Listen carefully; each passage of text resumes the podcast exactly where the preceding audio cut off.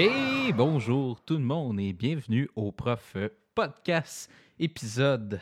Ah, J'ai oublié c'est quoi l'épisode? 32, 33, Trois, 34. On regardera ça. 34, je pense. Vous allez le voir en dessous de l'écran. Ouais, épisode. Non, non, je fais pas de montage comme ça. Mais par contre, euh, on va sûrement voir euh, à l'écran. Oui, le, le- le- le- le nouveau bureau, je sais pas. Ouais. Non, non, non. Plus que ça, pendant la chanson qui joue, Ah oui, hey, j'ai fait, euh, j'ai fait de quoi pendant mon congé de paternité euh, à 2 heures du matin? Non, peut-être 1 heure du matin, je sais pas. Entre deux couches. Ouais, Entre deux 30, entre 32 couches. Non, euh, j'ai fait une espèce de vidéo. J'espère que ça marche en tout cas. là. C'est Ouais. peut-être que ça marche si vous pas. l'avez pas vu, c'est parce que l'intro ne ça n'a pas marché. Mais une espèce d'animation quétaine. Je me suis... on, on améliore le podcast. Hein? Mhm. On ne cesse de progresser dans ce podcast qui descend de plus en plus bas. hein. Je suis descendu au sol euh, faire ça. Que. Hey, euh, premièrement, bonne année à vous deux. Bonne année à vous qui nous suivez. Euh, Bonne année. oui, bonne année, Hubert. Euh, merci d'être encore là pour une deuxième. Deuxième fois. Deuxième fois au podcast. retour, hein. Fait que, faut croire que c'était pas si pire. Non, non, je me suis- là, l'image, ça me stresse un peu, mais Ah, ça, tu- on te l'avait pas mon dit. brushing. On te l'avait pas dit, c'est ça. Et bonne année, Laurent. Merci, ouais, pour à peu près ma 28e fois euh, le Ouais, podcast. c'est pas plus. Ouais. Euh, bonne année, les profeux. Oui. Bonne année, les Ouais. enseignants. Oui. Donc, euh, on souhaite une belle décennie euh, éducative. D'ailleurs, c'est le thème euh, d'aujourd'hui. hein. Ah! les défis de la prochaine défi- décennie en éducation. euh, c'est un thème qui est, euh, je crois, plus que d'actualité. En fait, on- vous allez voir, on va en parler tout à l'heure, mais Très on, vaste. on- on parle de même qu'est-ce qu'il des nouvelles toutes chaudes de la journée euh, en éducation. On va y revenir, on va y revenir. Mais avant de commencer, euh, on aimerait remercier euh, Combia Cold Brew à Saint-Hyacinthe, qui est un cold brew, finalement, une boisson en canette euh, de café infusé à froid. Donc, merci la langue française, Laurent. je l'attendais, sinon j'allais le dire. Donc, café infusé à froid en canette, qui est euh, 100% naturel, avec du café bio, équitable, etc. Allez voir ça sur leur page Facebook euh, Combia Cold Brew. C'est super bon. Puis, euh, c'est une de mes amies qui fait ça. Fait que, euh, Mm. on les salue. Salut. Donc, euh, pour commencer, euh, les défis de la prochaine décennie en éducation, euh, je crois que 2020, c'est une année qui est quand même assez intéressante. sur- on va en parler, mais aussi sur tout ce qui est les conditions en enseignement. On va y revenir tout à l'heure. Oui, parce Mm. qu'on est en une année 2020 de négociation. Mhm. Voilà.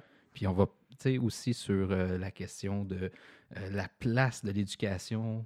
euh, la fin de la, la décennie 2019, là, ça, ben, de 2010, 2019, 2020, on a beaucoup parlé de conditions enseignantes. On va, parler de la place aussi euh, de, l'éducation en général, euh, de, la philosophie de l'éducation. Donc, c'est des thèmes qu'on va aborder aujourd'hui. Et je vous demande, c'est quoi que l'avenir nous réserve sur le plan technologique, sur le plan euh, éducation numérique, selon vous? Est-ce qu'il va y avoir des nouvelles technologies ou on va rester encore avec les vieilles technologies pour cette décennie-là? vieilles technologies. Parce que si on se fie à ce qu'on a des fois. Mais non, mais euh, par vieille technologie, tu veux-tu dire le rétroprojecteur ou ton TNI qui est neuf dans ta classe ou euh, Ben, est-ce que dans cette décennie-là, on va continuer à dire qu'en éducation, on travaille avec du vieux stock encore? OK. Toi, Hubert, qu'est-ce que tu en penses? Tu penses-tu que on va amener à être plus avant-gardistes dans nos techniques d'enseignement ou on va travailler du vieux stock encore? Ben, je pense que le domaine de l'éducation n'a pas le choix, comme tout le, reste de la société, d'évoluer. Euh, des fois, cependant, c'est un peu un éléphant. hein, Ça avance pas super vite, euh, mais on n'aura on pas le choix. Je veux Mhm. dire, euh, les jeunes arrivent de toute façon euh, dans nos classes avec des outils technologiques dans leur poche qu'on leur demande de laisser dans leur poche. Selon moi, on va leur demander de plus en plus de les utiliser en classe. Mhm. Il va falloir aussi outiller les enseignants. Euh, moi, il a fallu que je me batte au début de l'année pour avoir un TNI dans ma classe, alors, Ah que ça avait été, oui, OK. alors que ça avait été promis en 2008, je pense, par le gouvernement libéral. Euh, puis finalement, je l'ai eu au mois de décembre, mais il a fallu que je fasse des, des petites, euh, des petites représentations auprès du technicien puis de la direction pour euh, l'obtenir. Parce Que, ce ne soit pas des représailles. là. Non, non. Parce qu'à la base, c'était pas prévu pour euh, qu'il en mette un dans mon local. Puis moi, j'ai pris l'habitude d'enseigner avec cet outil-là. Je trouvais ça plutôt déstabilisant au début de l'année de ne pas l'avoir. Puis, si on veut s'adapter aussi au marché du travail, même si ce n'est pas toujours l'objectif premier de l'éducation, là, euh, mais s'adapter au monde dans lequel on évolue, Mhm. Euh, je pense qu'on n'aura pas le choix d'adopter euh, des nouvelles pratiques puis des nouvelles technologies dans nos locaux de classe. Est-ce que tu crois qu'on parle d'ici 10 ans, euh, l'utilisation du papier en soi va pas disparaître, c'est peut-être exagéré, mais du moins prendre une très grande, prendre une moins grande place peut-être dans Ouais, je- le, sac, sac à dos des élèves? Je pense, j'espère, en fait, euh, si j'utilise ma pratique comme, comme exemple, euh, j'utilise beaucoup moins de papier que j'en utilisais il y a 10 ans. Il y a certaines évaluations que je fais faire euh, directement sur, euh, sur iPad ou, euh, ou ordinateur. Euh, D'un, souvent, ça va me sauver de la correction. Ouais. Les élèves ont l'impression parfois que c'est une nouvelle façon de faire, puis ça les interpelle un peu plus. Mhm. Je pense que de toute façon, si on veut avoir une conscience environnementale, puis qu'on utilise déjà des outils qui nous permettent de diminuer, entre autres, notre, notre utilisation du papier, on serait fou de s'en passer. Est-ce que tu crois, Laurent, qu'à un certain point, chaque élève va posséder son iPad euh, dans les 10 prochaines années? Ben, moi, je crois que la réponse est non. Euh, parce que moi, je crois que, en fait, je crois au papier. Oui, une réduction du papier, mais le problème, bon, si, si on dit que le papier et réduire le papier, c'est plus écologique par rapport à utiliser les, les tablettes, bon, ça a été avéré aussi que les tablettes euh, Mhm. utilisent beaucoup de, de matériaux rares, là, les terres rares qu'on appelle, là, des, Ah oui, des métaux, peu Des importe. là. minéraux, etc. Euh, et ça coûte hyper cher équiper des jeunes en tablette, Mhm. surtout quand tu te rends compte qu'avec euh, ben, le phénomène, oui, d'obsolescence programmée, là, que ta tablette, on dirait, après 2-3 ans, euh, des nouvelles applications qui fonctionneront plus nécessairement. Donc, Mhm. euh, il y a tout le temps des nouvelles technologies. Donc, tu essaies de trouver un, un format de tablette qui ne va pas, si on peut dire, perdre en efficacité dans les années qui Ben, suivent. c'est- Fait qu'il va y avoir plus de technologie, mais c'est sûr. Vas-y. Mais c'est impensable de penser que euh, un, un jeune de sa première année du Mhm. primaire jusqu'à son secondaire 5 traîne son iPad. là. La même, moi, Le même, c'est ça. C'est Ouais. impensable, finalement. Puis en même temps aussi, si on veut que euh, l'accès à l'éducation reste universel, il faut penser aussi euh, justement que chacun puisse en avoir un, en obtenir un. Euh, je pense pas que tous les parents là, des, des écoliers du Québec sont en mesure en ce moment de, de payer un iPad à, à leur Mhm. enfant. Mhm. Puis l'État non plus de toute façon. Non, effectivement. En fait, comme tu disais, c'est ça, la dernière décennie, ça a pas mal été celle qui a démocratisé le, le tableau numérique interactif, le tableau blanc pour tout le monde. Puis ça a été une avancée. On, on parle à des collègues qui ont commencé, puis eux euh, sont pas encore à l'aise tout à fait ça. Ils s'en servent vraiment simplement comme un projecteur. Mhm. Même toi, tu t'en sers juste comme un Non, projecteur. non, non, non. Là, là, je m'améliore. Ah, euh. Je commence à développer. euh. C'est de la paresse dans mon cas. Mais c'est ça, c'est un outil technologique qui coûte cher, qu'on a peur qui, qui passe date. C'est moi-même, la classe dans laquelle j'étais l'an dernier, le tableau numérique, euh, c'était peut-être la- une des premières générations, mais tu sais, euh, ou peut-être même pas, là, il était là depuis 6, 7 ans, puis ils l'ont changé cette année complètement en disant le projecteur est plus bon. Ah, c'est lui qui a emmené dans sa classe. Non, j'en ai eu un neuf. Mais c'est ça, c'est de voir la, la durée de vie, la durée de vie de ces produits-là. Puis je me rappelle le scandale qu'il y avait eu aussi à peu près de, de ça 10 ans, là, euh, d'un contact de Jean Charest à qui tous les contrats, Oui, justement. c'est ça, euh, un ami. été de- Mais en même temps, moi, je, je l'ai vu dans la dernière décennie des, des classes iPad, là, que tous les élèves avaient des iPads. C'est un projet prototype. Là. Euh, on- un projet pilote. On, a- on voulait essayer ça, tout le monde a un iPad, puis on fait des activités que là-dessus. Et finalement, euh, les années suivaient, puis il y avait un désintérêt parfois des élèves, mais surtout des profs qui voyaient ça, oui, comme un outil, mais de tout faire les activités là-dessus, ça limitait. Parce que ça reste que Mais on veut que les jeunes apprennent à écrire aussi à- oui, ma- c'est- ma- c'est- de façon Ouais. manuscrite. Euh, Si on utilise juste les, euh, les technologies pour écrire, on va perdre aussi tout ce savoir-là et cette motricité fine-là qui est euh, importante. 10 000 ans. là, Oui. faut se Parce que C'est probablement un fake news là, que j'avais vu, là, mais j'avais vu un moment donné une nouvelle disant qu'aux États-Unis, ils allaient abandonner ça, l'écriture manuscrite, en disant ça prend trop de Ah temps. oui, on va quand tu as un président qui fait à tweeter, c'est sûr.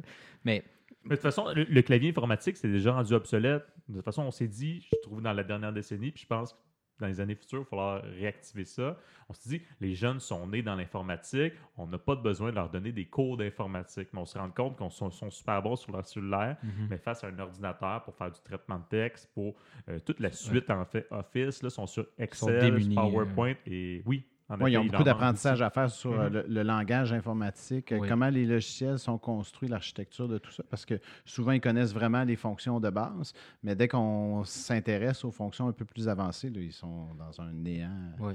Puis, tu sais, je peux pas m'empêcher de, En lien avec ça, je, je vais rebondir après sur autre chose, mais en lien avec ça. Mhm. C'est où qu'on place ce temps-là pour leur apprendre ça à ces jeunes-là? Ouais. Je veux dire, les grilles horaires sont déjà surchargées, on n'a pas de temps passé, personne, sa matière ou presque, on Non, s'entend. c'est ça. C'est quand est-ce qu'on leur parle de ça? Ça a beau être mis, mettons, euh, en compétences transversales, la réalité, c'est que personne ne prend le temps réellement de le faire. Il y a déjà eu des cours d'informatique, point. Moi, le premier cycle du Mhm. secondaire, j'ai eu une demi-année complète là, parce qu'il avait réussi Ouais. à séparer Ouais, aussi, deux premières étapes, deux dernières étapes informatique, puis on s'est rendu jusqu'à apprendre à, à créer un site Internet. Mhm. Tu sais, J'ai vu ça dans certaines écoles ou certains pays où il y a des cours de programmation. C'est sûr, c'est pas, ils ne programment pas, euh, je sais pas, du. euh, Mais ils font en ce moment en Ouais, euh, Il y a des applications sur tablette. Là, puis- ouais, mais ils de rentrent des lignes de code, Ils font de la robotique c'est ça. Mais là où est-ce que je voulais en venir, c'est que moi, la première fois que j'ai vu un tableau blanc interactif, j'étais à l'université, là, on s'entend en 2012, mettons. C'est la première fois réellement que j'en voyais un. Fait que je peux pas m'empêcher de me dire qu'en ce moment, je peux, on- en 2020, on peut pas imaginer ce qu'il va y avoir en 2028, là, par exemple. Donc, pour moi, je crois qu'il y a des technologies qui vont su- supplanter, surplanter les, ce, qui, qui est le tableau blanc. Tu sais, on n'en parle pas beaucoup, mais tout ce qui est la réalité augmentée, pas virtuelle, mais augmentée, donc ce qui se greffe à l'environnement tel qu'on le voit en ce moment, c'est avec une lunette que tous les élèves Ouais. pourraient avoir. Puis c'est, je prends de quoi, je garoche un élève, euh, fais ça, tu sais. Mais Je crois que c'est quelque chose qui s'en vient, puis qui serait peut-être abordable peut-être dans les écoles, en espérant qu'Apple n'en fasse pas un produit qui, justement, qui est programmé pour... euh, j'ai un, flash parce S'autodétruire. que la personne qui se retrouve dans le local dans lequel j'étais l'an dernier m'a expliqué que quand les installateurs sont venus poser le nouveau tableau numérique, ils ont dit ça, c'est voué déjà à disparaître. Nous, ce qu'on commence à installer, ça doit coûter une fortune, c'est carrément des télés intelligentes Mhm. HD sur carrément. Fait qu'il n'y a plus de projecteur. C'est vraiment juste le tableau sur lequel tu un peux gros, toucher, gros là. iPad. là, Oui, un, un iPad qui fait 6 pieds de large, là, c'est ça. Ouais, voilà. Bref, l'avenir nous le dira. Hein? C'est... J'ai hâte de voir où est-ce qu'on se garoche euh, là-dedans. Ah, parce que garocher, des fois, c'est, le bon terme. Ben, souvent, c'est que le problème dans les technologies, euh, ils vont peut-être une promesse, on peut dire, d'un gouvernement de dire on va équiper toutes les écoles de ça, ça- c'est le futur. Mais après, Mhm.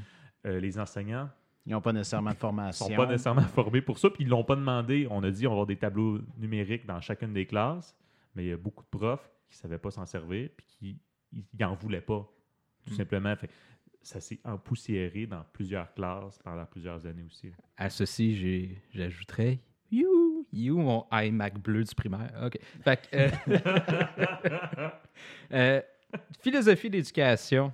Euh, quand on était à l'université, Laurent, tu te souviens, on me parlait que le socio-constructiviste, euh, là-dessus que se construisait les nouvelles, la nouvelle façon d'enseigner. Oui. Puis après euh, cinq ans et demi d'enseignement, je me rends compte que très peu de gens l'appliquent réellement ou c'est appliqué des fois un Ah. peu à sa propre façon.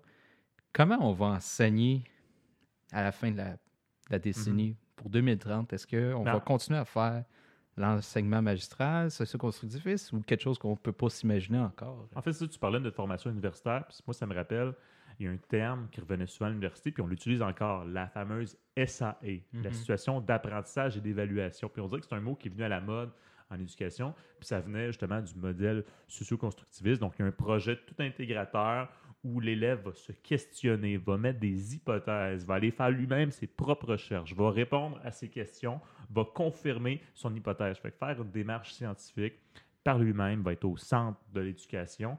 Et à l'université, à un moment donné, on, a juste levé la main. Certains étudiants dans la classe ont dit Là, là, ça fait des années que vous nous parlez de SAE, mais il n'y a personne à l'université qui nous a expliqué c'était quoi. Pouvez-vous Ouais. nous le dire un moment donné, une fois pour tout? Fait qu'aujourd'hui, on l'utilise, mais finalement, une SAE, là, c'est un gros projet. Puis au Ouais. bout du projet, Ça a une foiré pareil. c'est ça. Je veux dire, ça a foiré pareil. Je- Oui, on fait des projets, mais cette démarche-là, réellement, je prends ce qui m'intéresse là-dedans, puis Le reste, c'est place, je le mets au vidange. Qu'est-ce que je pense découvrir dans ma recherche?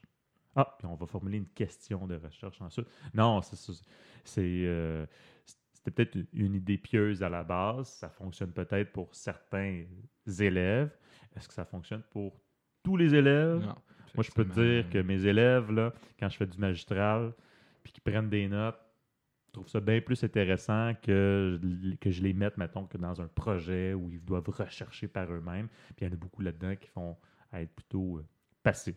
Fait que ça fonctionne, je crois, pour plusieurs élèves, le socio-constructiviste, construire lui-même son savoir. Mais Puis les, connaissances doivent être enseignées de façon. euh, euh, elles peuvent l'être de ma façon magistrale. L'élève peut aller à la découverte de ces connaissances-là dans des projets, mais il n'y a pas une façon unique d'apprendre. Ouais. Euh, je pense de toute façon, ça se reflète assez bien dans les, dans les milieux parce que chaque ense- enseignant a souvent sa, propre façon de présenter les choses, de, sa propre méthode d'enseignement. Est-ce que c'est souhaitable qu'on ait euh, une façon de faire euh, partagée par tous? Euh, si c'est le cas, il va falloir qu'il y ait des grandes discussions qui aient lieu dans les, dans les salles de profs, puis également des formations qui soient données, parce qu'en ce moment, euh, il n'y a pas grande interdisciplinarité qui existe dans les Ouais. écoles. Euh, des projets qui touchent à plus qu'une matière, là, en général, c'est l'exception. C'est plus dans les écoles PEI, on va voir ça, internationales. Ouais. Oui, parce que c'est quelque chose de valorisé. Ou dans des projets bien particuliers, là, où les élèves sont tous dans la même concentration, même option. Ouais, ouais. Mais Mais c'est du- sinon, dans- pour les réguliers, là, c'est très ça. rare. Du régulier pur, là, euh, je veux pas dire que c'est impossible, là, mais euh, c'est impossible. Qu'on peut penser que c'était peut-être une mode. Mais c'est ça, tu sais, il y a des modes en éducation que, tu sais, euh, c'est pas rare qu'on a une formation, une journée pédagogique sur une façon de faire, une philosophie éducative, puis ça vient, ça part, on Ben, finit comme- par l'oublier, tu sais, parce que quand tu es pris dans ta routine ou que tu as des classes particulières, c'est pas toujours applicable, puis quand vient le temps de l'appliquer avec un groupe que ça pourrait être faisable, ben, finalement, tu te contentes de ce que tu as fait. Fait que, tu sais, il y a des modes. C'est quoi les prochaines modes? Je ne sais pas. Bonne question. Tu on parlait de la programmation, la robotique. C'est peut-être quelque chose qui va prendre vraiment une ampleur, que chaque élève va être obligé d'être capable de, de faire des lignes de code, puis euh, de donner des directions à un robot. Puis qu'on parle d'un robot, c'est pas nécessairement un robot humanoïde, mais quelque chose qui roule, puis qui va prendre certaines directions, une pince qui va ramasser quelque chose, puis changer. tu sais. Justement, de- des connaissances qui peut-être vont être utiles dans le futur dans certaines professions. Mais moi, une mode que je vois en ce moment, tu sais, depuis euh, que le gouvernement libéral euh, de Félix Pouillard avait imposé le cours d'éducation financière. Il fallait que l'éducation financière, ça soit maintenant, parce que c'était une injustice que dans les dix dernières années, il n'y ait pas eu de cours d'économie. Fait que là, il fallait qu'il se fasse, pas quand le cours va être bien prêt avec un manuel bien préparé et révisé, mais tout de suite, à l'automne, puis qu'on on voyait un chapitre à la voix arriver, là, puis qu'il y ait aussi des cours d'entrepreneuriat dans chacune des écoles. Fait que finalement, de, de miser, si on peut dire, sur euh, la, la littératie financière, ces choses-là. Mais ça sert, tu sais, les, les- les programmes qu'on crée servent tout le temps à un intérêt politique du moment, tu sais, du parti qui est au pouvoir.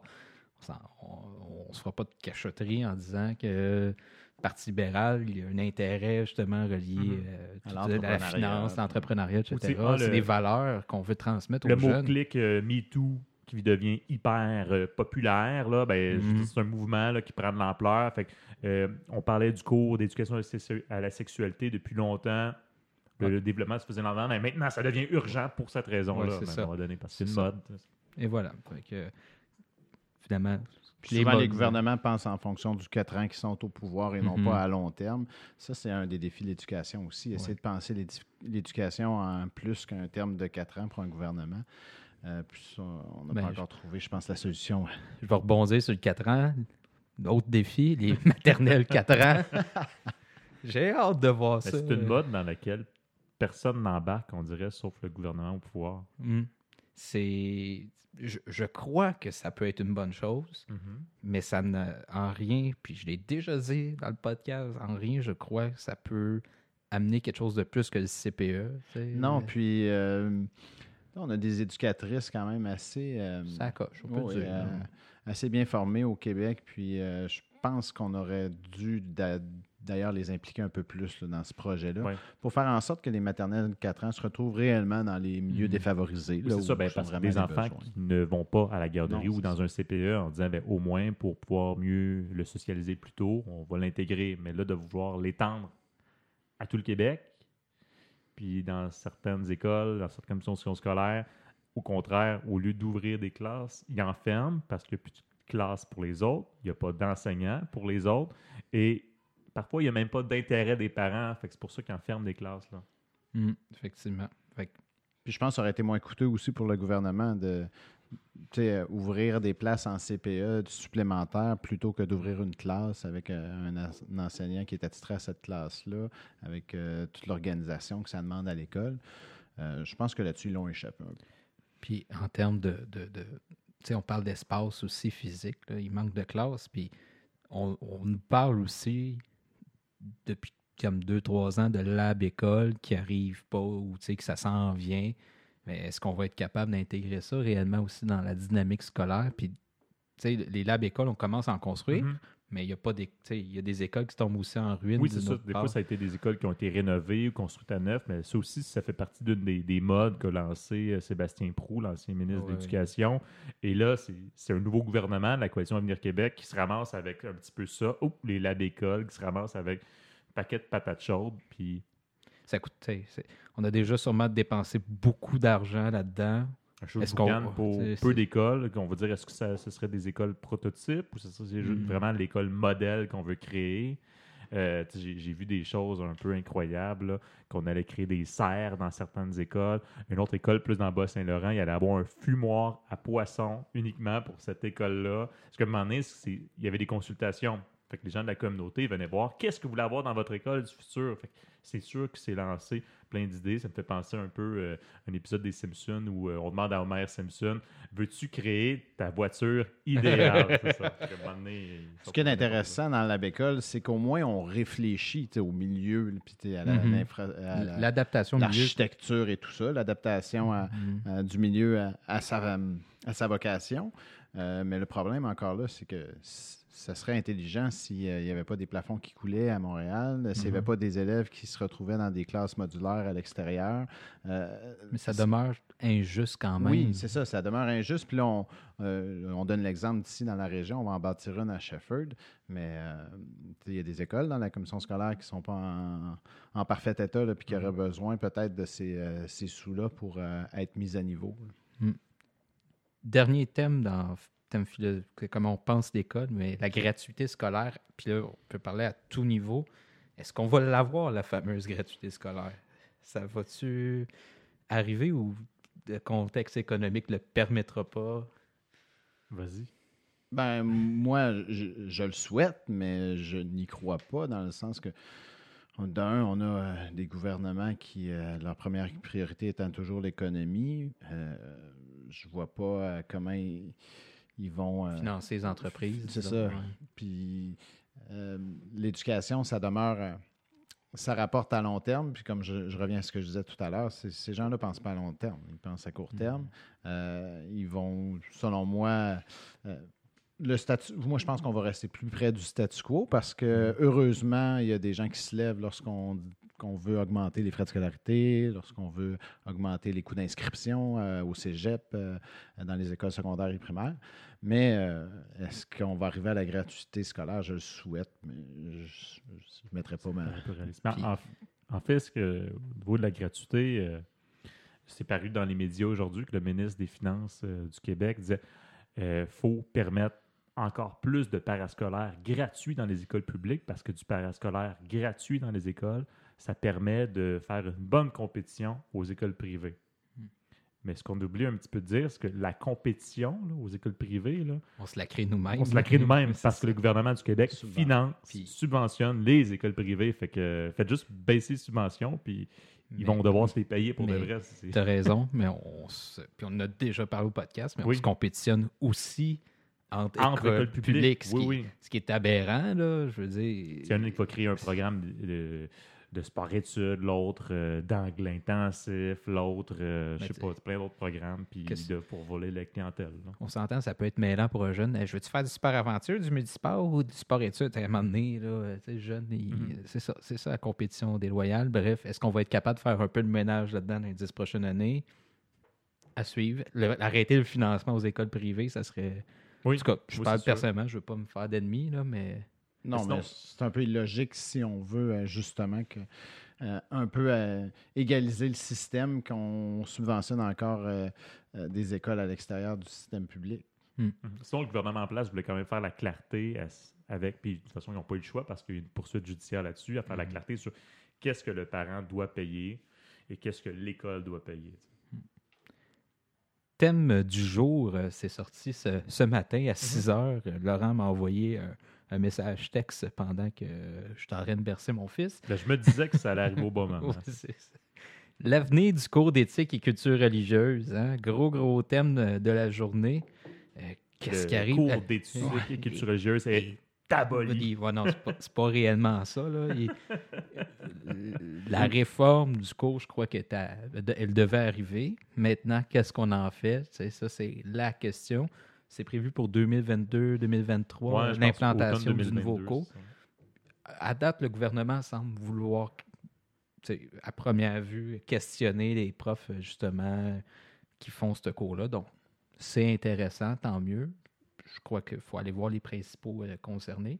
Ça, c'est une belle démarche. Aller voir les profs, ben oui, il faut aller voir les profs. ça. pense, Non, mais On s'entend que ça n'a pas toujours eu lieu. là. Non, non. Mais est-ce qu'on veut consulter la population? On dit on va consulter la population sur tous les thèmes qu'on veut amener dans ce cours-là. Mais quelqu'un me disait aujourd'hui, j'ai lu ça sur Internet, je sais pas, mais euh, quand est-ce qu'on est allé euh, consulter euh, la population pour réformer le cours de mathématiques? Mais, mais tu sais, pourquoi sais, une infirmière, est-ce que la population a son mot à dire sur comment l'infirmière va faire sa prise de sang à un moment donné? tu sais, Non, c'est ça. Ça laisse place à ce qu'il y a plein de lobbies qui se rendent dans des commissions parlementaires, des consultations publiques pour dire ben nous, tu sais, notre petit sujet, on veut qu'il soit amené, puis on veut que les enseignants l'amènent de telle façon.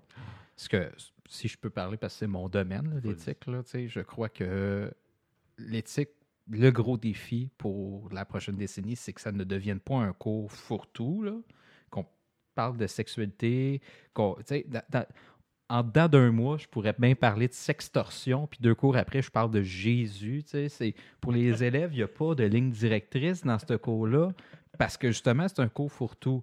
Fait que donner un vrai angle d'entrée à ce cours-là avec une ligne directrice, avec des thèmes qui s'emboîtent dans une logique, déjà ça, ça Une serait... progression des apprentissages. Sage, voilà. Parce- oui, il y en a une, puis oui, il y a des thèmes qui sont fascinants, mais il y a tellement peu de temps pour exploiter ça d'une manière convenable que ça en fait un cours qui ça peut paraître n'importe quoi. Là. Puis à tous les gérants d'estrade là, qui vont chacun avoir leur mot à Ouais, dire ça. Hey, on est tanné, là, une chance qu'on parle plus de religion, les enfants vont enfin décider de penser par eux-mêmes. Qu'est-ce que tu voudrais dire? Qu'est-ce que tu voudrais, mettons, que ce cours-là, futur, là, euh, ce serait quoi les, les valeurs de base, mettons? Puis voilà, non, c'est mais, un mais- cours non, mais, mais pour toi, pour toi, selon non, toi, ce serait quoi cette ligne directrice-là? Ben, je crois que la philo doit prendre plus de place. Tu sais, l'éthique, c'est une branche de philo, là, ça va sans dire, mais former les profs à diriger des, des ateliers philo-jeunesse, il y a une démarche, une didactique qui manque grandement. J'ai eu des formations là-dessus, puis euh, honnêtement, ça vaut la peine juste des fois changer la façon de questionner l'élève, l'amener à avoir des réflexions.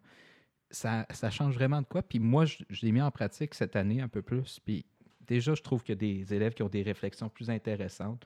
Puis utiliser justement la littérature, euh, des films, tu sais, des, des, des Ouais, moyens appropriés pour amener une réflexion. Développer l'esprit critique. c'est ça. Dans, dans un monde où euh, de plus en plus, justement, l'information est difficile à filtrer. Voilà. Puis, euh, Puis le fameux thème religion, oui, tu sais, je pense que la CAQ s'attaque au thème religion. Puis effectivement, il y a probablement du ménage à faire dans certains thèmes qu'on aborde avec les élèves. Ben, parce Pas que parce qu'ils sont l'aborder moins, l'aborder mieux, tu sais, dans un sens. C'est ça, tu sais, être plus, euh, être plus efficace, je crois qu'il ne faut pas complètement abolir le concept de religion. Tu sais, oui, la religion, c'est quelque chose qu'on pratique pour soi, etc. On ne s'abstinera pas là-dessus, mais euh, il y a des bases à avoir quand on vit dans une société plurielle comme on vit en ce moment. Mhm. Que ça va continuer à augmenter. Là. On- Il y, a- de l'immigration qui va continuer à exister puis à augmenter au Québec, à moins que la CAQ empêche tout le monde de rentrer dans les prochaines années. Là.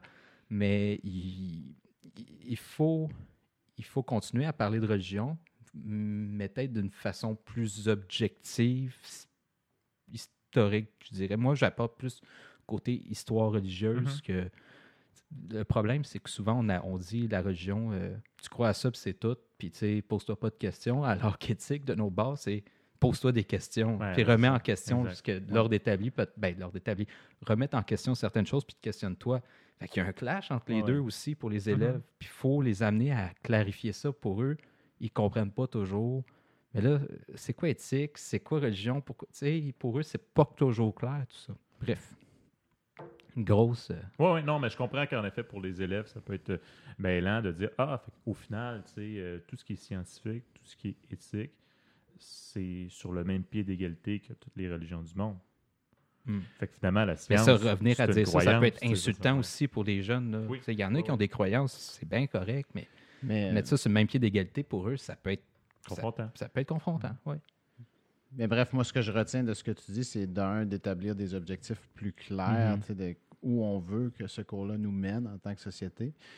Puis moi, personnellement, mon souhait, c'est que ça participe au mieux vivre ensemble. tu sais, Mhm. qu'on- que, parce que notre société est diverse, puis bon, euh, ce cours-là peut servir justement à peut-être faire en sorte qu'on qu'on comprenne mieux l'autre, puis qu'on l'accepte plus. là. Puis faire du pouce, la citoyenneté. tu. Ouais. faire du pouce sur ta matière aussi, t'en- t'enseignes le français, mais il est démontré que des jeunes qui ont fait plus de philo, des- de la philo jeunesse, vont avoir une meilleure argumentation aussi en français. Tu sais, il y a des bienfaits, puis bon, j'en reviens à ce qu'on parlait, mais tu sais, quand on est dans des thèmes populistes comme parler d'économie, tu sais, on, on- on axe plus sur le avoir que sur l'être, et ça donne des fois des, des, con- ben, des conséquences. Ça amène une vision différente de l'éducation, puis les- au final, on, on s'éloigne peut-être. Il y, a, il y a des bienfaits aussi à, à se questionner puis à se pencher sur soi. Puis je Ben, crois qu'au Québec, on, on- on s'éloigne de ça. À se connaître soi-même, tu sais, l'éducation à l'empathie, tout simplement. Oui. C'est des choses qui sont, sont essentielles. là. C'est fou, là, des fois, des commentaires euh, peu, avec peu d'empathie que je peux entendre des jeunes, des Mhm. fois. Puis on veut pas se positionner tout le temps non plus, mais tu sais, c'est vrai, mais tu sais, tu mis à la place de l'autre? Réfléchis. Euh, bref. À voir, on espère que des belles Ouais, décisions les vont être consultations prises. publiques vont commencer sous peu. Ça a l'air que des gens peuvent aller sur le site du ministère Oui. de l'Éducation pour répondre à un questionnaire. là, Ouais. euh, Je vais, je vais le faire euh, assurément. Au gros thème, là, on va essayer d'accélérer. Je sais pas euh, ça fait combien de temps qu'on on roule, mais on a du temps encore. Décrochage scolaire, là, un gros thème qui date. Parce qu'on dirait que ça a été ça la sera lutte pas réglé. Ça de sera tous pas les réglé. derniers gouvernements. Mhm. On en a peut-être moins parlé euh, dans la dernière année ou dernière, même décennie, là. mais depuis les années 90, il faut lutter contre le décrochage scolaire, particulièrement au niveau des jeunes garçons. Hmm. Mais est-ce que c'est une lutte à finir jusqu'au décrochage zéro? Est-ce qu'il va toujours rien avoir? Est-ce que l'objectif, c'est encore et toujours le diplôme d'études secondaire 5 pour 100% des petits Québécois, des petites Québécoises? Est-ce que c'est ça l'objectif? Moi, je pense pas personnellement, pour avoir enseigné dans des programmes où on visait justement que euh, l'élève ait une qualification au moins à sa sortie de l'école. Mhm. Puis moi, ce que je pense aussi, c'est sortir. Souvent, les jeunes qui, euh, qui vont décrocher, les jeunes garçons, euh, vont vivre une forme d'isolement. Puis moi, je pense que c'est cet isolement-là qu'il faut, euh, qu'il faut briser. Mhm. Euh, puis de toute façon, c'est prouvé que plusieurs, les statistiques vont le montrer, je ne les ai pas, là, mais plusieurs vont retourner après avoir décroché. Raccrochage. Ouais, ils vont raccrocher, vont venir compléter une qualification qui va leur permettre de- d'avoir accès au marché du travail de façon plus, plus efficace. Euh, puis, je pense que c'est aussi là-dessus qu'on doit miser sur les programmes particuliers qui offrent euh, justement une alternance euh, travail-études, des programmes qui vont permettre à, des, à ces jeunes garçons-là d'explorer certains métiers pas nécessairement, je m'inscris en soudure pour toute l'année, mais plutôt, je m'inscris dans un programme qui va me permettre justement d'aller essayer plusieurs choses pour voir qu'est-ce qui peut, moi, m'accrocher. Puis, parfois aussi permettre à ceux qui reviennent euh, de juste, euh, juste venir faire un cours, si c'est ça leur intérêt, pour voir si sont- sont intéressés puis ils veulent rembarquer dans, dans le processus. L'accessibilité à l'éducation, finalement. là. Oui, parce que euh, à vouloir tout, à, sauver- à vouloir sauver tout le monde, là, souvent on va, Mhm. on va lancer des flèches un peu partout, puis on ne va pas atteindre la, la cible. Puis, euh, euh, je pense qu'en tant que société, ce qu'on veut, c'est que euh, nos jeunes se développent selon leurs aptitudes et selon leur, euh, leurs capacités, puis qu'en même temps, par la suite, ils, ils puissent être des, des acteurs, euh, des acteurs qui vont, qui vont avoir, qui vont apporter leurs compétences, leur, euh, euh, que leur travail soit en quelque sorte reconnu, puis Voilà. quand ils rentrent chez eux le soir, Mhm. ils sont fiers de ce qu'ils ont accompli. Ben, c'est ça, tu sais. Si tu ne connais que des défaites académiques, là, que ça va toujours mal au secondaire, ben, il faut quand même qu'au au bout, là, dans ta vie, tu puisses être heureux, puis que tu puisses en quelque part connaître des victoires. Puis tes victoires, c'est pas nécessairement d'essayer justement, depuis 3-4 ans, là, d'essayer de réussir ton cours de français secondaire 5 ou ton cours de mathématiques, mais d'avoir justement des programmes alternatifs, d'arrêter d'appeler ça des voies de garage. Là.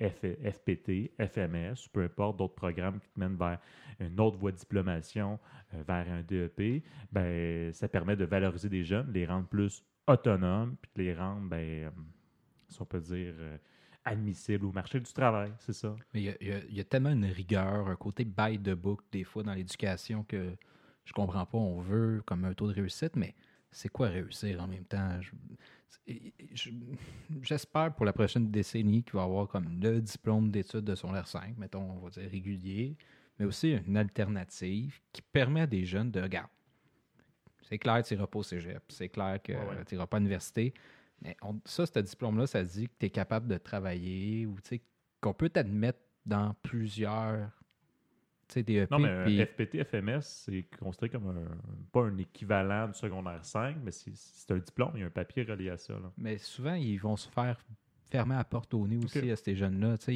y, a- cette réalité-là aussi que on ne tient pas assez. Peut-être en ce moment, puis peut-être les prochaines années aussi, ça va, ça va être le cas. On, on a l'impression qu'on se ramollit parce qu'il y a une pénurie aussi. Là, euh, Ah, le c'est marché sûr du que travail, on regarde là. nos élèves. Mais peut-être euh, que c'est- la solution est là, justement, d'impliquer aussi les entreprises dans la Mhm. formation des jeunes, puis euh, qu'il y a une collaboration plus étroite, justement, entre les entreprises locales et les écoles pour, euh, tu sais, euh, cet élève-là, ben, ça ne va pas bien en, en classe, mais il, a- il démontre un intérêt pour telle chose. Est-ce qu'on ne peut pas le jumeler à une entreprise qui, elle, pourrait faire de la formation en même temps qu'elle utilise cette main-d'œuvre? J'ai vu ça dans la région, euh, à Grimby. euh, il y a une usine, justement, qu'il y a une grosse affiche. Puis, hey, t'as pas de diplôme, pas grave.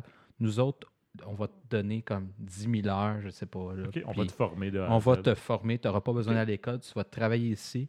Puis quand tu vas sortir, ben, si tu veux sortir, tu vas avoir ton diplôme. C'est des, Ah, c'est quelque chose c'est à que leur j'ai vu. avantage. Là. Puis la soudure, on s'entend, c'est pas un petit job. Il y a, beaucoup de demandes en Ouais. soudure, Mhm. c'est c'est recherché. Là. Bref, Parce peut-être une a- meilleure étroite euh, collaboration. Parce qu'il avait déjà été évoqué là, par certains partis politiques, même gouvernements, bon, ben, l'âge obligatoire de l'école, c'est jusqu'à 16 ans. Puis certaines personnes disaient, ben, pour qu'il y ait moins de décrochage, on va se rendre jusqu'à 18 ans. Fait que la personne va être obligée d'être sur les bancs d'école jusqu'à l'âge de. Mais oui, 18 la. DPJ va venir comme obliger le jeune de 17 ans et demi à retourner à l'école. Ben oui. C'est ça. Mais tu sais, en même temps, certaines d'autres personnes avaient proposé, bon, OK, 18 ans, c'est correct. Si euh, il n'y a aucun diplôme d'études secondaires, au moins il va explorer d'autres choses. Il va aller peut-être vers un FPT. Parce qu'il y en a là, des jeunes dans nos écoles qui n'ont pas leur diplôme d'études secondaires, mais ils veulent persévérer puis sont rendus à 17-18 ans. là. Il y en a. Mais en même temps, euh, tu ne veux pas l'obliger. Fait que ce soit reste à l'école jusqu'à 18 ans ou jusqu'à l'obtention d'un diplôme. Parce que le jeune qui a son diplôme d'études secondaires 5, puis que non, non, non, non, non, non, non, non, non. Tu as ton diplôme d'études secondaires 5, parfait, tu l'as eu à 16 ans, 17 ans. Mais on t'oblige là, à aller au cégep, on t'oblige là, à aller à un DP, là, c'est un peu too much. Fait qu'au moins, là, tu as un premier diplôme, que ce soit secondaire 5 ou équivalent, là, puis après, ben, hey, merci. Good job. Après, euh, tu es libre, là, on t'a formé comme citoyen à l'école, là. go.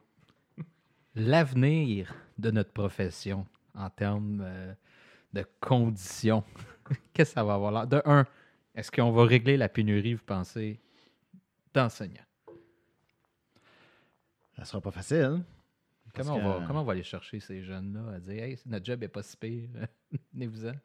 Souhaitons qu'on est dans un creux de vague, là, puis que ça va s'améliorer dans quelques années parce que on recule d'il y a 5-10 ans, puis on n'arrêtait pas de dire Euh, avoir des postes en éducation, ça peut être long, puis ça peut être difficile. Puis encore là, là, il y en a encore des, des enseignants dans nos écoles qui sont là depuis euh, plus de 10 ans, puis qui n'ont pas de permanence. Ben voilà, c'est ça.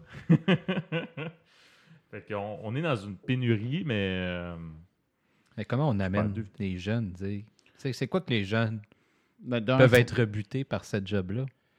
Ben, c'est pas un job qui est valorisé socialement en partant. là. je veux dire, il y a eu un- une décision qui s'est faite. Je ne sais pas trop si c'est au changement lorsqu'on a créé le ministère de l'Éducation, mais je veux dire, euh, auparavant, euh, dans le passé au Québec ou ailleurs, euh, l'enseignant, c'était une forme, une, une figure d'autorité. On, on, a passe souvent pour le méchant. là, Mm. On l'a plus trop, cette, euh, cette place-là dans la société. Euh, puis comment ça se fait, c'est difficile à expliquer, mais c'est clair que euh, les conditions de travail, euh, les conditions salariales, à l'université, la formation qui est donnée n'est peut-être pas toujours adaptée euh, euh, au rôle qu'on a, à l'importance du rôle qu'on a dans la société. Euh, ce sont toutes des choses qui doivent être considérées. Euh, quand on a des, des- des offres comme les dernières qui ont été reçues, où on nous demande de faire plus d'heures pour un salaire, une augmentation salariale qui ne suit même pas l'inflation.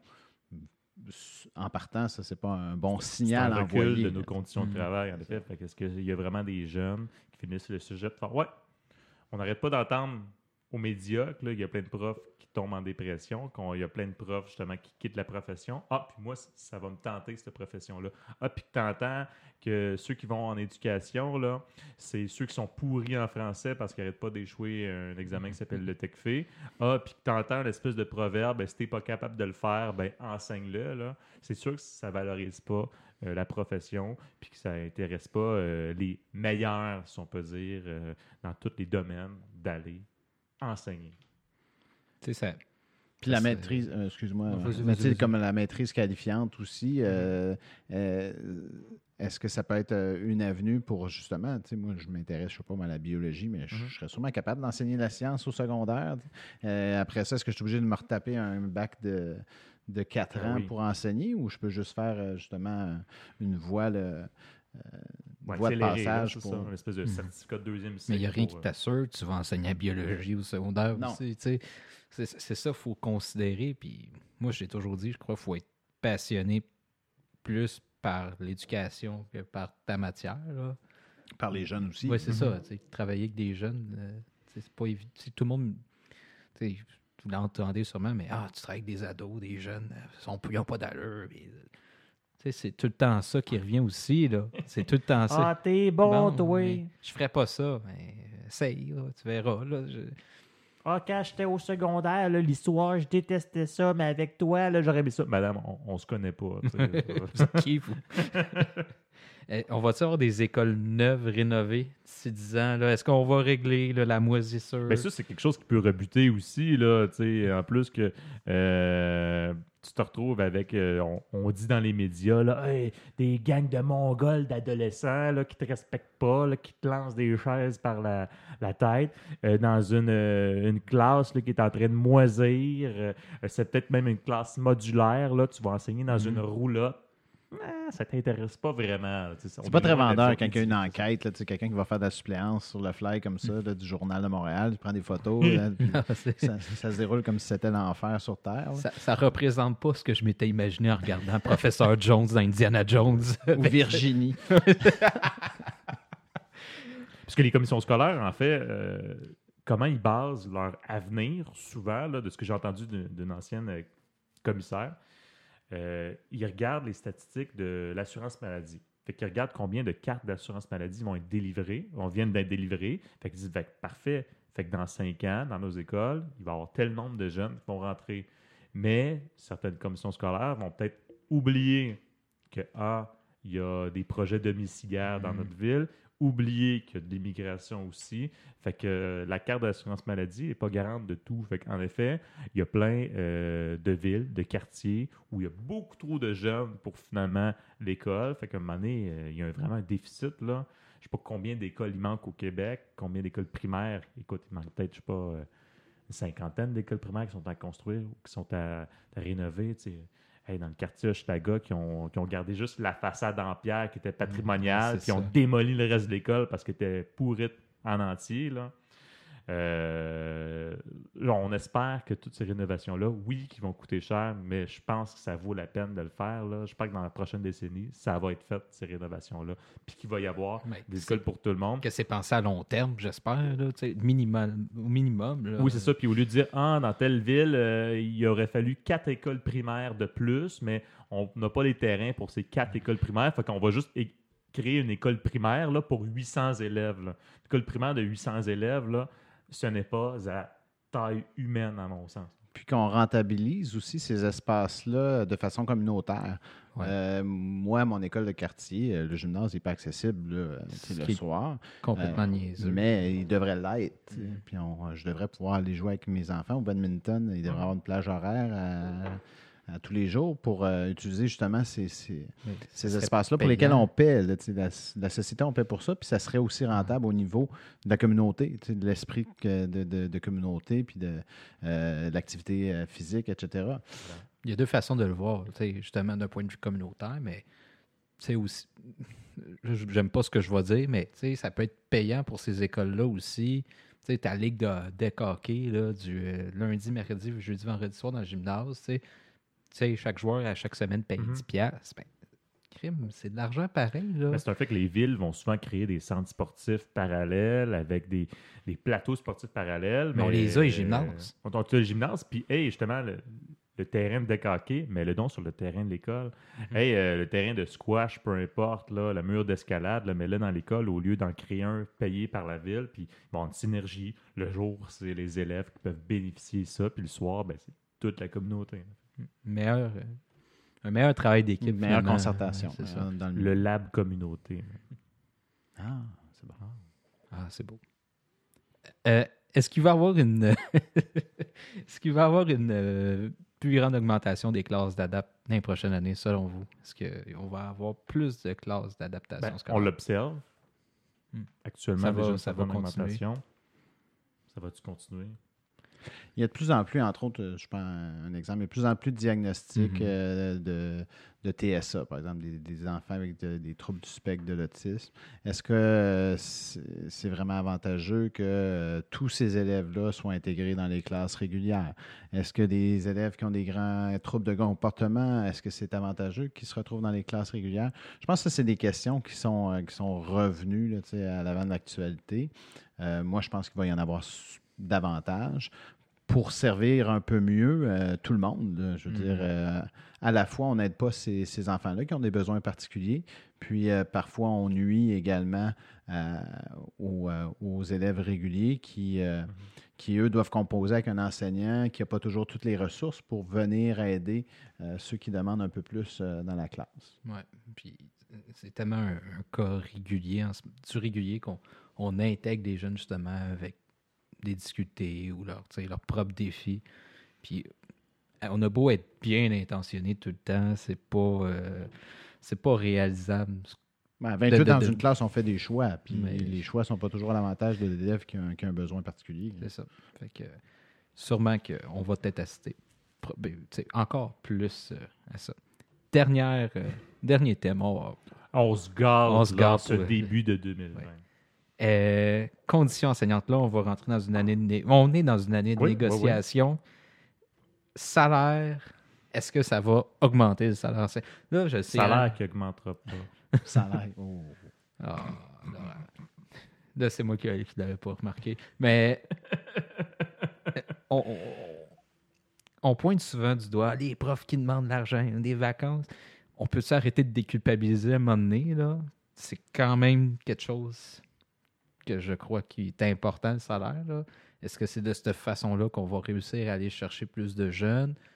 Est-ce que le salaire, les conditions de travail en général des enseignants, le nombre d'élèves par classe, c'est quelque chose que miraculeusement, dans les dix prochaines années, ça va être euh, du moins acceptable? Moi, j'ai toujours pensé qu'au primaire, c'est vraiment là où ils l'ont plus difficile, là, qui sont vraiment prises avec, avec une, une classe titulaire et qui voient beaucoup plus les élèves que nous. Puis en plus, à travers ça, il faut qu'ils planifient vraiment plus de périodes. Fait qu'il y a vraiment un stress, je crois, qui, est plus fort au primaire qu'on le vit peut-être au secondaire. Oui, au secondaire, on vit la, la crise d'adolescence. Les élèves avaient- arrivent, euh, bref, des fois avec certaines problématiques, mais euh, nos conditions de travail, euh, oui, je pense que le salaire en fait partie. Puis souvent, on n'arrête pas de dire Ah, mais non, on va laisser faire le salaire, puis on va penser plutôt à on veut une réduction euh, des tailles des classes, on veut de l'aide de professionnels, de psychologues, d'éducatrices en spécialisées, ces choses-là. Fait que le salaire, ça va être secondaire. On ne veut pas prendre les élèves en otage avec ces demandes-là, mais si ça fait combien de négociations qu'on dit que le salaire est secondaire et qu'on ne reçoit jamais ce que, ce que l'on souhaite, à un moment donné, il y a, un rattrapage à faire. Et euh, ça a été étudié, là, pas juste par les syndicats, mais par des organismes extérieurs. Mais les profs du Québec sont ceux qui sont les moins bien payés au Canada. Et je ne crois pas que le coût de la vie là, soit si bas au Québec comparé à toutes les autres provinces au Canada. Mhm. Mais en même temps, puis moi, je ne veux pas m'opposer à une augmentation salariale, mais euh, c'est ce qu'on parlait tantôt, entre autres, là, les, les- les milieux dans lesquels on travaille. euh, ça, pour moi aussi, c'est important. Puis les, les- gens qui sont autour de nous. euh, je pense que c'est une bête à plusieurs têtes, puis il faut, euh, faut un peu en donner à tout le monde. Parce que si on reste uniquement avec soit juste des demandes salariales ou soit juste des demandes sur les conditions puis euh, euh, les ressources, euh, je pense pas qu'on va attirer plus de, de jeunes vers la Hmm. profession. Bref, on souhaite euh, un beau dénouement cette prochaine décennie. Ouais, à partir du 31 mars euh, que les négos commencent. là. Ouais. Ben, les négos commencent déjà, mais je veux dire que notre convention vient à échéance. Ouais. Voilà. Donc, euh, ce qu'on vous souhaite, euh, c'est une 10 belles prochaines années. hein, si vous n'êtes pas encore prof euh, puis que vous intéressez à la profession, parce que j'ai des, des, des messages pour le podcast. Ça a l'air qu'on est écouté euh, par des profs qui présentent euh, ça à l'université. Fait que si vous êtes un futur enseignant, vous songez être un futur enseignant, sachez que on vous souhaite des belles conditions quand vous allez arriver. On va continuer à militer.